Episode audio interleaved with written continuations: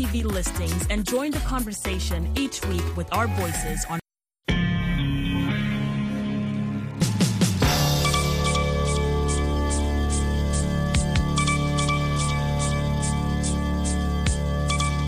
Hivi sasa ni saa tatu kamili saa za Afrika Mashariki, saa mbili Afrika ya Kati, hapa Washington saa nane za mchana. Zifuatazo ni habari za dunia, msomaji Sandei Shomari. Kundi la Al-Shababu la Somalia lilishambulia kambi ya wanajeshi wa Umoja wa Afrika katika mkoa wa Shabele katikati mwa nchi hiyo. Mzee wa eneo hilo na kundi hilo lilisema siku ya Jumanne, na mkazi mwingine alisema raia watatu walifariki dunia katika mapigano. Mkazi mmoja anayeishi katika kijiji kilicho karibu na eneo la tukio alisema baadaye kwamba aliona helikopta mbili zikipita na milio ya risasi ikitoka kwao. Tuliamshwa na milipuko mikubwa mapema asubuhi. Milipuko hiyo ilikuwa katika kituo cha Umoja wa Afrika. Milio ya risasi ilifuata. Mzee wa eneo hilo Muhamed Nur aliambia Reuters kwa simu kutoka El Baraf, kiasi cha kilomita zipatazo 130 hadi kaskazini mwa mji mkuu Mogadishu. Al-Shabab ambayo imekuwa ikipigana kwa miaka mingi kuiangusha serikali kuu na kusimika utawala wake kwa kuzingatia tafsiri yake kali ya sheria ya Kiislamu ilidai kuhusika na shambulio hilo. Rais wa Marekani Joe Biden alitoa wito kwa wapiga kura wa Marekani hii leo Jumanne kutetea haki yao ya msingi ya utoaji mimba baada ya rasimu iliyovuja iliyopendekeza mahakama ya juu iko tayari kufuta uamuzi wa muda mrefu wa kulinda haki ya mwanamke kutoa mimba. Maoni ya walio wengi katika mahakama hiyo yenye wakonservative wengi yaligonga jiji la Washington kwa kiasi kikubwa Jumatatu usiku na hivyo kuweka badiliko ambalo linaweza kuwa la kihistoria katika swala lenye mvutano mkali ambalo kwa sasa linahakika kutawala uchaguzi wa katikati ya awamu wa Novemba. Kama rasimu hiyo itakuwa rasmi, hatua ambayo inaweza kutokea katika miezi ijayo itaondoa karne nzima ya ulinzi wa katiba kwa haki za utoaji mimba ambao unaongoza msukumo wa kuondoa hatua hiyo. Unaendelea kusikiliza habari za dunia kutoka idhaa ya Kiswahili ya Sauti ya Amerika, VOA, ikitangaza kutoka Washington DC kupitia 107.5 FM Nairobi, Kenya. Nigeria ililazimika kununua vifaa vya dharura vya mbolea ya potash ya Canada mwezi Aprili baada ya nchi hiyo kushindwa kuagiza mbolea hiyo muhimu kutoka Rusia kutokana na athari za vikwazo vya nchi za Magharibi. Mkuu wa mamlaka huru ya uwekezaji ya Nigeria, NSIA, alisema. Mkuu huyo Uche Orji alikataa kutoa maoni yake kuhusu bei. Hata hivyo, bei za papo hapo hii leo zimepanda zaidi ya asilimia zipatazo 250 kwa bidhaa zinazosafirishwa kwenda Afrika ya Magharibi ikilinganishwa na mwaka jana, kulingana na wakala wa bei za bidhaa Argus Media, ikikabiliana na pigo zaidi kwa fedha za nchi. Hatua hiyo inaonyesha moja ya matokeo mabaya yasiyotarajiwa ya vikwazo vya kuiadhibu Rusia kwa uvamizi wake wa Ukraine, ambayo wameita operesheni maalum ya kijeshi. Na maafisa wa usalama wa Ethiopia wamesema hii leo kwamba wamewakamata watu 76 wanaodhaniwa walichochea ghasia dhidi ya Waislamu jana Jumatatu walipokuwa wanasherekea sikukuu ya Id al Fitri mjini Addis Ababa. Polisi walitumia mabomu ya machozi kutawanya watu wakati wa tukio hilo, lakini hapakuwepo na habari za majeruhi. Maelfu ya Waislamu walikusanyika katika uwanja mkuu wa michezo huko Addis Ababa kuswali Id wakati ghasia hizo zilipozuka. Tukio hilo limetokea baada ya siku kadhaa za mvutano kati ya Waislamu na Wakristo katika sehemu kadhaa za nchi baada ya kuuliwa kwa Waislamu ishirini walipokuwa wanahudhuria maziko kaskazini mwa nchi hiyo wiki iliyopita. Hizo zilikuwa habari za dunia kutoka Washington DC. Jina langu ni Sandey Shomari. Endelea kusikiliza matangazo mengine katika lugha ya Kiingereza. Muda mfupi ujao utaungana naye BMJ Muridhi katika kipindi cha Kwa Undani.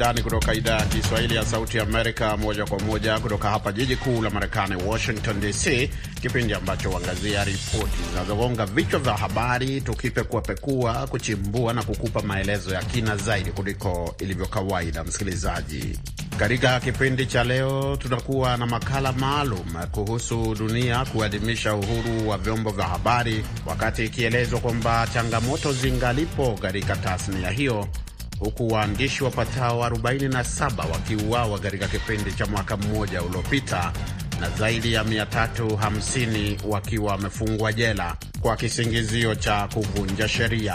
Hatujayaona mabadiliko ya kisheria, lakini tumeona kuna kitu tunaita political will, kuna nia ya kisiasa inayoonyesha dhamira ya kutaka kurekebisha sheria zilizopo. Ni kwa undani. Mimi ni BMJ Mridhi.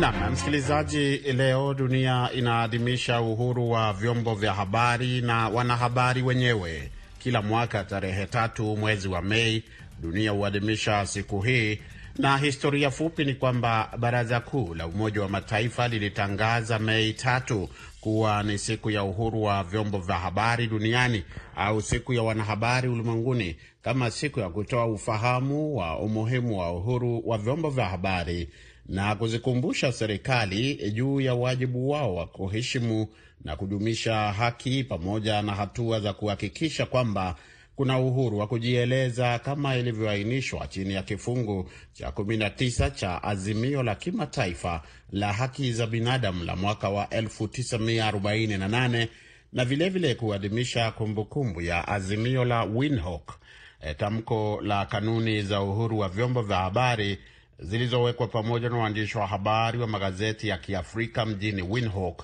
eh, huko nchini Namibia mnamo mwaka wa 1991 kama ilivyoainishwa na Umoja wa Mataifa. Msikilizaji, lengo la maadhimisho haya pia ni kutambua mchango wa sekta ya habari na vilevile vile kuangalia changamoto zinazoikumba sekta hiyo pamoja na wanahabari na pia uhuru wa kutoa maoni. Na wakati dunia ikiadhimisha siku hii leo tunaangalia ripoti mpya ya shirika la kimataifa la waandishi wasio na mipaka, Reporters Without Borders, inayoonyesha taswira kamili ya uhuru katika tasnia hiyo kote duniani. Hali kadhalika, tutaangazia kwa kina hali ilivyo katika nchi mbalimbali za ukanda wa Afrika Mashariki, ikiwa ni pamoja na Burundi, Jamhuri ya Kidemokrasia ya Kongo, Tanzania, Rwanda, Uganda na Kenya.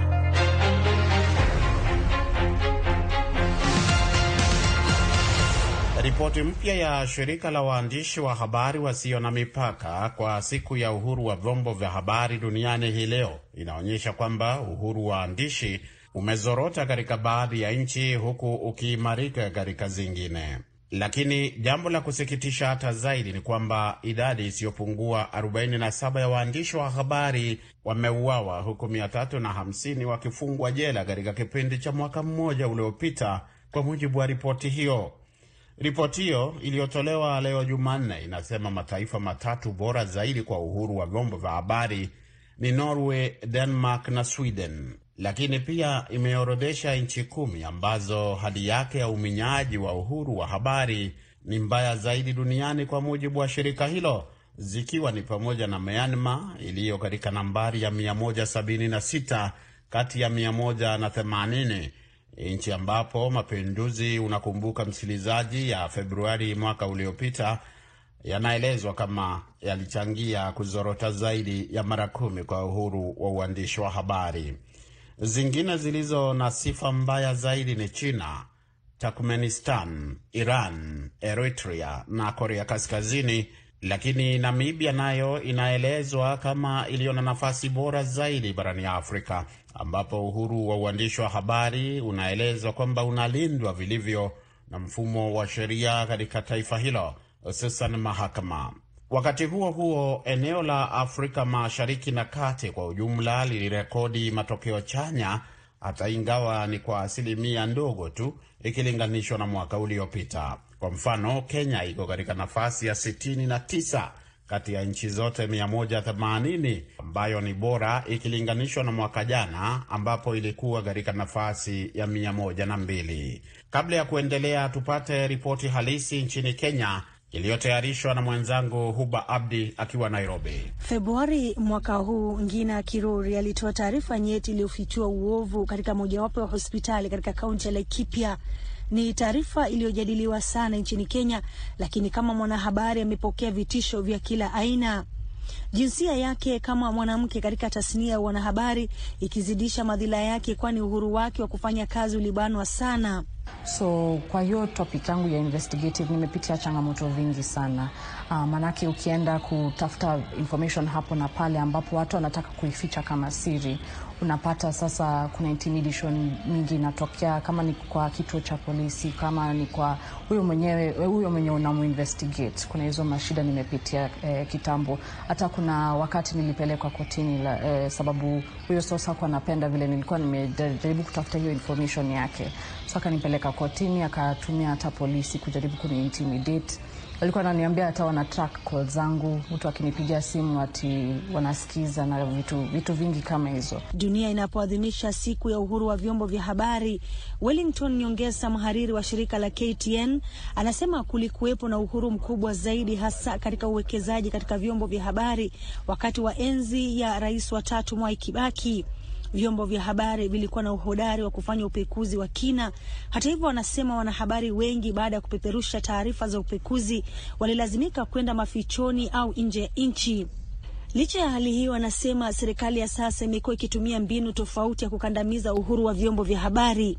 Serikali hii ya Uhuru Kenyatta iliathiri uhuru wa vyombo vya habari kupitia kuharibu mapato ya vyombo vya habari. Eh, serikali hii ya Kenyatta ilianzisha taasisi inayoitwa government. Uh, kuna gazeti ambalo huchapishwa, so kazi zote ambazo uh, serikali ilikuwa inapatia vyombo vya habari ili kuvipatia mapato ikawa katika chombo kimoja cha serikali. Uh, huchapisha gazeti moja ambalo linasambazwa na magazeti yaliyopo kumaanisha kwamba uh, vyombo vya habari vilipoteza karibu asilimia thelathini ya mapato, na wajua, ukikosa pesa sasa inaathiri hata uhuru wako wa kufanya kazi ya wanahabari. Ndio maana siku hizi ni vigumu kuona vyombo vya habari vinafadhili makala ya upekuzi kama KTN ilivyokuwa inafanya zamani kupitia makala ya Jicho Pevu na The Inside Story. Kwa upande mwingine, uhuru wa vyombo vya habari unachukua mkondo mwingine hii leo, kwani ukuaji wa dijitali unahatarisha uhuru wa waandishi wa habari. Mwanahabari wa vipindi vya redio katika shirika la Citizen, Fred Machoka, ana zaidi ya miaka thelathini katika tasnia hii, lakini anakiri ukuaji wa jukwaa la dijitali umefungua nafasi ya kuwepo ushindani mkubwa kwa watu wengi kutoa habari, blogi na pia YouTube, lakini wanahabari wanapaswa kufanya vizuri zaidi kuliko raia ambao wanahatarisha uhuru wa vyombo vya habari kwa habari nyingi za uongo. Sisi ambao kidogo tumejulikana eh, ni wachache ambao wanaweza kusema kwamba hawajapata habari za kupotosha kuhusu wao wenyewe. Kwa mfano mimi mwenyewe, vyombo hivyo vya habari vimeniua mara nne. E, naona mpaka mpaka kakangu anashtuka hapa. Unapata kwamba kwenye, kwenye, kwenye, kwenye Facebook na kwenye, kwenye, kwenye e, e, Twitter mtu amechukua picha yako akaiweka pale akasema eti habari za kutufikia hivi sasa mtu fulani amekufa na yuko hai. Hiyo ni habari ya madhara sana. Baraza la vyombo vya habari nchini Kenya linawahimiza wote kuzingatia usalama wa wanahabari wanapotekeleza majukumu yao halali. Baraza limesema litaendelea kutetea usalama wa waandishi wa habari kwa kushirikisha wadau, ikiwa ni pamoja na vyombo vya sheria kushughulikia kesi za unyanyasaji wa waandishi wa habari na pia kuhakikisha uandishi wa habari na changamoto za kidijitali zinakabiliwa. Na licha ya taifa la Kenya kusifiwa kama moja ya mataifa ambayo yametoa nafasi na uhuru kwa vyombo vya habari na wanahabari kwa ujumla, wanahabari wanahisi kwamba bado kuna nafasi finyu ya wao kujieleza na kueleza taarifa zao. Umba Abdi, VOA, Nairobi. Burundi, msikilizaji, imeorodheshwa katika nafasi ya 107 kutoka 147 mwaka jana, na unakumbuka kwamba ndio nchi ambayo imetajwa kama iliyo na matatizo mengi katika eneo hilo ya uandishi wa habari au uhuru wa uandishi wa habari. E, ikiwa ni mwaka jana tu ambapo ilitangaza kwamba huenda ikaruhusu BBC kuendelea kupeperusha matangazo yake nchini humo. Na shirika la habari la VOA pia likiwa limefungiwa matangazo yake pamoja pia na idhaa zingine za kimataifa katika nchi hiyo. Lakini pamoja na hayo, inaelezwa kwamba imepiga hatua kiasi, na hapa tunamsikia Bobo Rugurika ambaye ni mwandishi wa habari aliye uhamishoni, akiwa mmoja wa wengi ambao walitoroka nchini humo baada ya jaribio la mapinduzi la mwaka wa elfu mbili na kumi na tano ambapo serikali ya wakati huo iliongeza jitihada zake za kuminya uhuru wa habari. Hapa anaulizwa aelezee uzoefu alionao kama mwandishi nchini Burundi na ni magumu gani ambayo amekumbana nayo. E, mubizi Burundi nilikuwa nafanya kazi katika chombo huru cha habari na nilifanya kazi nyingi katika uwanja wa uandishi wa habari za uchunguzi. Vikwazo zaidi nilivyokumbana navyo kama waandishi wengine wengi wa habari ni kwamba utawala wa CNDD FDD uliopo nchini Burundi tangu mwaka 2005 ni utawala wa waasi wa zamani ambao hawaelewi vyema jukumu la mwandishi wa habari. Hawavumilii mtu anayeenda kinyume na maoni yao. Mimi kama mwandishi wa habari ambaye kila mara nilichunguza mauaji yanayofanywa na taasisi za serikali na ulaghai ulioandaliwa na mamlaka, nimekuwa na matatizo na utawala kila mara. Nimefungwa na wamejaribu kuniua mara nyingi. Kikwazo kikubwa tunachokabiliana nacho ni kwamba utawala hauelewi nafasi ya mwandishi wa habari. Na je, Bobu Rugurika, eleza hali ya vyombo vya habari hivi sasa iko vipi nchini Burundi kwa maoni yako? E, mu Burundi e, umuntu ashatse kuvugisha ukuri vy'ukuri, kusema ukweli, hakuna uhuru wa vyombo vya habari nchini Burundi. Huu ni ukweli unaojulikana sana. Mbali na kuwa Burundi inakabiliwa na ghasia za kisiasa na ukosefu wa usalama tangu mwaka 2015 chama tawala kilipompa muhula watatu hayati Rais Pierre Nkurunziza. Watu waliosimama kupinga muhula wa Nkurunziza, baadhi ya maafisa wa kijeshi walijaribu kumpindua ili asigombee muhula wa tatu na kukiuka katiba. Nkurunziza na wafuasi wake waliamuru vikosi vya usalama, polisi na wanamgambo wa Imbonerakure kuua watu. Walijaribu kuua waandishi wa habari. Zaidi ya waandishi wa habari mia moja na saba walikimbia nchi. Ni utawala unaoua Burundi. Kwa hiyo waandishi wa habari ambao bado wako huko wanatuambia kwamba hawana uhuru kwa sababu wanaogopa kuuawa. Baraja mu bantu bari Tukimalizia, hebu waeleze wasikilizaji, je, bado unafanya kazi kama mwandishi? Tunaendelea na kazi na tunaendelea kuwafahamisha Warundi na jumuiya ya kimataifa juu ya kile kinachoendelea Burundi. Naweza kusema hatimaye watu wametambua kuwa sisi ni waandishi wa habari. Tunawaambia Warundi na jumuiya ya kimataifa yanayoendelea Burundi.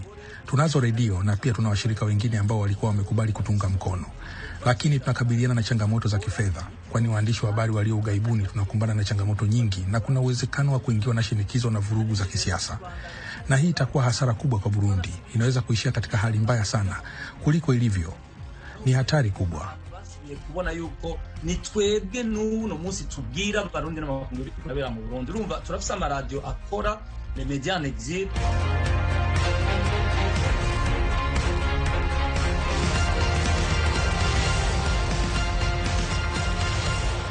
Nchini Tanzania, rais wa nchi hiyo Samia Suluhu Hassan amewataka waandishi wa habari e, katika nchi za Afrika kuandika habari za mambo mazuri na ya maendeleo yaliyo kwenye bara hilo ambazo pia anasema hazifai kuwa zina athiri wala kuvuruga mila na desturi za Waafrika.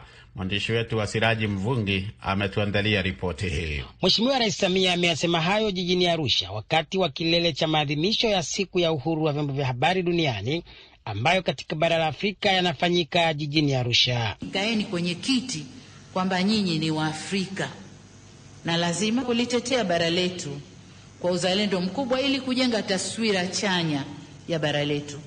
Tambue kuwa mkikaa kimya hakuna atakayelisemea bara hili. Hivyo wakati wengine wakizungumzia migogoro, nyinyi zungumzieni amani. Akizungumza na waandishi wa habari kutoka nchi hamsini na nne za Afrika, Rais Samia akazitaka nchi za Afrika kuboresha mazingira salama kwa waandishi wa habari ili waweze kutekeleza majukumu yao kwa ufanisi. Viongozi wa Afrika wenzangu, nao tujitahidi kushirikiana na vyombo vya habari na kukuza uhuru wao ili waweze kuchangia kikamilifu katika kuleta mageuzi ya kijamii na kiuchumi.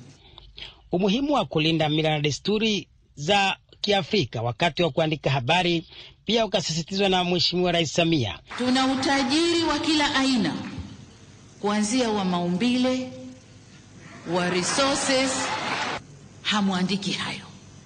Kuhusu umuhimu wa kutumia teknolojia za kisasa katika sekta ya habari, Rais Samia akazitaka nchi wahisani kuendelea kusaidia waandishi wa habari kupata elimu zaidi ya matumizi ya teknolojia za kisasa. UNESCO amekuwa mdau muhimu katika kufundisha waandishi wa habari, lakini nataka niwaambie Profesa Herbert, you are becoming more active in certain periods in life.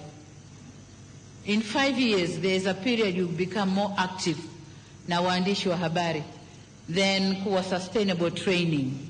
Awali waziri wa habari wa Tanzania Nape Nnauye akawataka waandishi wa habari kufanya utafiti na kuibua habari zinazochangia nchi zenye utajiri mkubwa wa rasilimali kugeuka kuwa na machafuko na vita na kusababisha rasilimali hizo kutowasaidia wananchi wa nchi husika, badala yake kuwaletea matatizo. Pamoja na maadhimisho hayo ya uhuru wa vyombo vya habari kuhudhuriwa na wanahabari kutoka kona mbalimbali za bara la Afrika, pia yamehudhuriwa na wadau wa maendeleo na pia mabalozi wa nchi mbalimbali na wawakilishi wa jumuiya za kikanda. Nikiripoti kwa niaba ya Sauti ya Amerika kutoka Arusha, jina langu naitwa Asraji Mvungi. Kuhusiana na hali ya uandishi wa habari nchini Tanzania, mwenzangu Abdu Shakur Abud amezungumza na Maxens Melo ambaye ni mwandishi wa habari wa siku nyingi na ambaye ameshapatwa na mawili matatu ya madhila ya ukandamizaji wa sekta hiyo, na amemuuliza kama anaona kwamba mabadiliko yanayoonekana sasa hivi kama nia ya kisiasa e, iliyopo kwa viongozi wa serikali yanaonyesha tija yoyote kwenda mbele. E, niseme kwa sasa hatujayaona mabadiliko ya kisheria, lakini tumeona kuna kitu tunaita political will, kuna nia ya kisiasa inayoonyesha dhamira ya kutaka kurekebisha sheria zilizopo, na tayari tumeshapata mapendekezo ya serikali ya kurekebisha sheria ya huduma za vyombo vya habari, na baadhi ya sheria tumeombwa wadau kutoa maoni kwa ajili ya kuhakikisha kwamba sheria tulizokuwa tukizipigia kelele basi zinafanyiwa marekebisho. Niseme ni hatua muhimu kuelekea kuweza kupata kile tulichokuwa tukitamani, japo mapendekezo ya, ya serikali upande wa sheria ya huduma za vyombo vya habari yamezingatia kwa uchache mapendekezo ya wadau na yakaacha vipengele ambavyo vilikuwa vikipigiwa kelele na wadau. Nafurahia kwamba kuna uafadhali, matumizi ya sheria mbovu yamesitishwa kwa muda, lakini nikiri kwamba sheria zile zile bado zipo, zinaweza kutumika wakati wowote, na pale ambapo wale watekelezaji wa sheria wakiamua kuzitumia basi bado ni sheria mbovu sana, hazijafanyiwa marekebisho. Kabla ya kuzungumzia sheria hizo, tuangalie mazingira ya kufanya kazi. Umesema ni bora zaidi, na unahisi waandishi habari kama wewe na wengine wanasemaje juu ya mabadiliko haya? Niseme the political will ya upande wa serikali, eh, watendaji wake kwa ujumla na kutokea kwa kuanzia kwa rais ambaye ndio kiongozi mkuu wa nchi inawapa moyo waandishi wa habari na wanahabari walio wengi, wawe ni wa mtandaoni na au waandishi wa vyombo vya habari tunaita mainstream media, kuendelea kufanya kazi yao. Ukiangalia baadhi ya magazeti yamefunguliwa, magazeti mengine yameanza kuandika habari ambazo siku za nyuma tulikuwa tunadhani haziandikiki tena. Kwa hiyo uhuru huu unaanza kuonekana eh, na ni jambo la kupongeza kwamba tukubali kukosoana, tukubali kurekebishana lakini tuweze kuiongoza nchi yetu kwa kuzingatia misingi ya sheria, lakini ziwe ni sheria rafiki. Na ukizungumzia sasa sheria, je, kuna juhudi kama ulivyosema, kuna nia ya kisiasa? Je, kuna mapendekezo? Rais Samia Suluhu Hassan alizungumzia kwamba anaiwachia kamati au bunge labda kupitisha sheria hizo. Je, kuna dhamira ya kubadilisha hizo sheria? Umeziona au mnahisi zinafanyika? Niseme nimeshiriki kwenye michakato ya eh, mapendekezo ya wadau katika kukusanya maoni ya wadau, nimeshiriki pia. Kwa hiyo eh, natambua kwamba ofisi ya rais inafatia kwa karibu mchakato huo. Sijajua hatima itakuwa nini, lakini niseme ukweli, hata mchakato wenyewe tu ni ishara tosha kwamba nia ya dhati ipo. Sasa utekelezaji wake, hapo ndo panapotia shaka, lakini mpaka sasa niseme, mpaka sasa serikali inafanya kazi nzuri kutaka kurekebisha sheria hizi, na ni pale watapofanya marekebisho ya sheria zote kwa ujumla wake, basi wengi tutasema basi mama anaopiga mwingi, lakini mpaka sasa dhamira kwa kweli inatia, inatia moyo. Msikilizaji, unasikiliza makala maalum ya idhaa ya Kiswahili ya Sauti Amerika, siku ambayo dunia inaadhimisha siku ya uhuru wa uandishi wa habari tarehe tatu mwezi Mei. Huko nami BMJ Mridhi. Tuangalie huko DRC ambako wanahabari wa kanda hiyo wamejiunga na ulimwengu kusherehekea siku ya uhuru wa habari, na wanahabari katika maeneo ambayo yanaongozwa na wanajeshi wanasema kwamba utendaji kazi umekuwa ni mgumu kwao. Mwenzetu Austel Malivika yuko mjini Rushuru na ametutayarishia ripoti ifuatayo. Mustafa Mulonda Kafya Mali, kiongozi wa shirika la wanahabari mjini Beni, asema siku ya leo kwao ni huzuni, kwani wanahabari wengi wamefariki na wengine kutekwa wilayani Beni na waasi wanaozaniwa kuwa ni ADF, na leo walikwenda mashambani kutazama shamba za wafu, sehemu walizikwa wenzao. Alafu Beni, kama vile wapashabari wote ulimwenguni, tulikuwa tunasema hatutaikala hivi, tutakutana kama vile wapashabari ili tuweze kusherekea pamoja, na kwa kusherekea tulikuwa na maaktivite mbalimbali, na aktivite ya kwanza tulianza kuenda kupalilia uh, makaburi ya wapashabari ambao kwamba wali tuacha ndani ya mwaka hii iliyopita. Kulia nao itakuwa kama vile tuko kwenye sherehe pamoja nao. Eneo la Ituri, wanahabari wakishindwa kutekeleza majukumu yao kutokana na serikali ya kijeshi iliyoko kwa sasa. Jeremi Kasenke ni mwanahabari wa redio Sangomalamu mjini Bunia. Mazingira ya jimboni Ituri hairusishe uh, kabisa wapashabari kufanya kwa uhuru yoyote, kwa sababu wanakuwa na uoga tuko katika eh, mipango hali ya dharura, mipango ambayo inakuwa kinyume ya kawaida, ndio wanatumika na uoga, ndio mazingira matatu. Kivu Kaskazini nako wanahabari wakiendelea na kazi zao japokuwa matatizo, lakini upande wa wanawake wakisema mazingira ni magumu. Maranata Balikwisha ni kutoka Redio Rakove, kiwanja Ruchuru. Tunaishi katika maeneo ambayo mnakuwa mapambano kila mara Nasikia huku ndani ya kijiji kumeingia uh, maadui ndani ya kijiji wanapigana, alafu tunashindwa kutumika kazi yetu vizuri kwa sababu ya ukosefu wa usalama. Shirika lenye kutetea haki za binadamu likiomba viongozi kuweza kuwarahisisha wanahabari kuendelea na kazi yao kama kawaida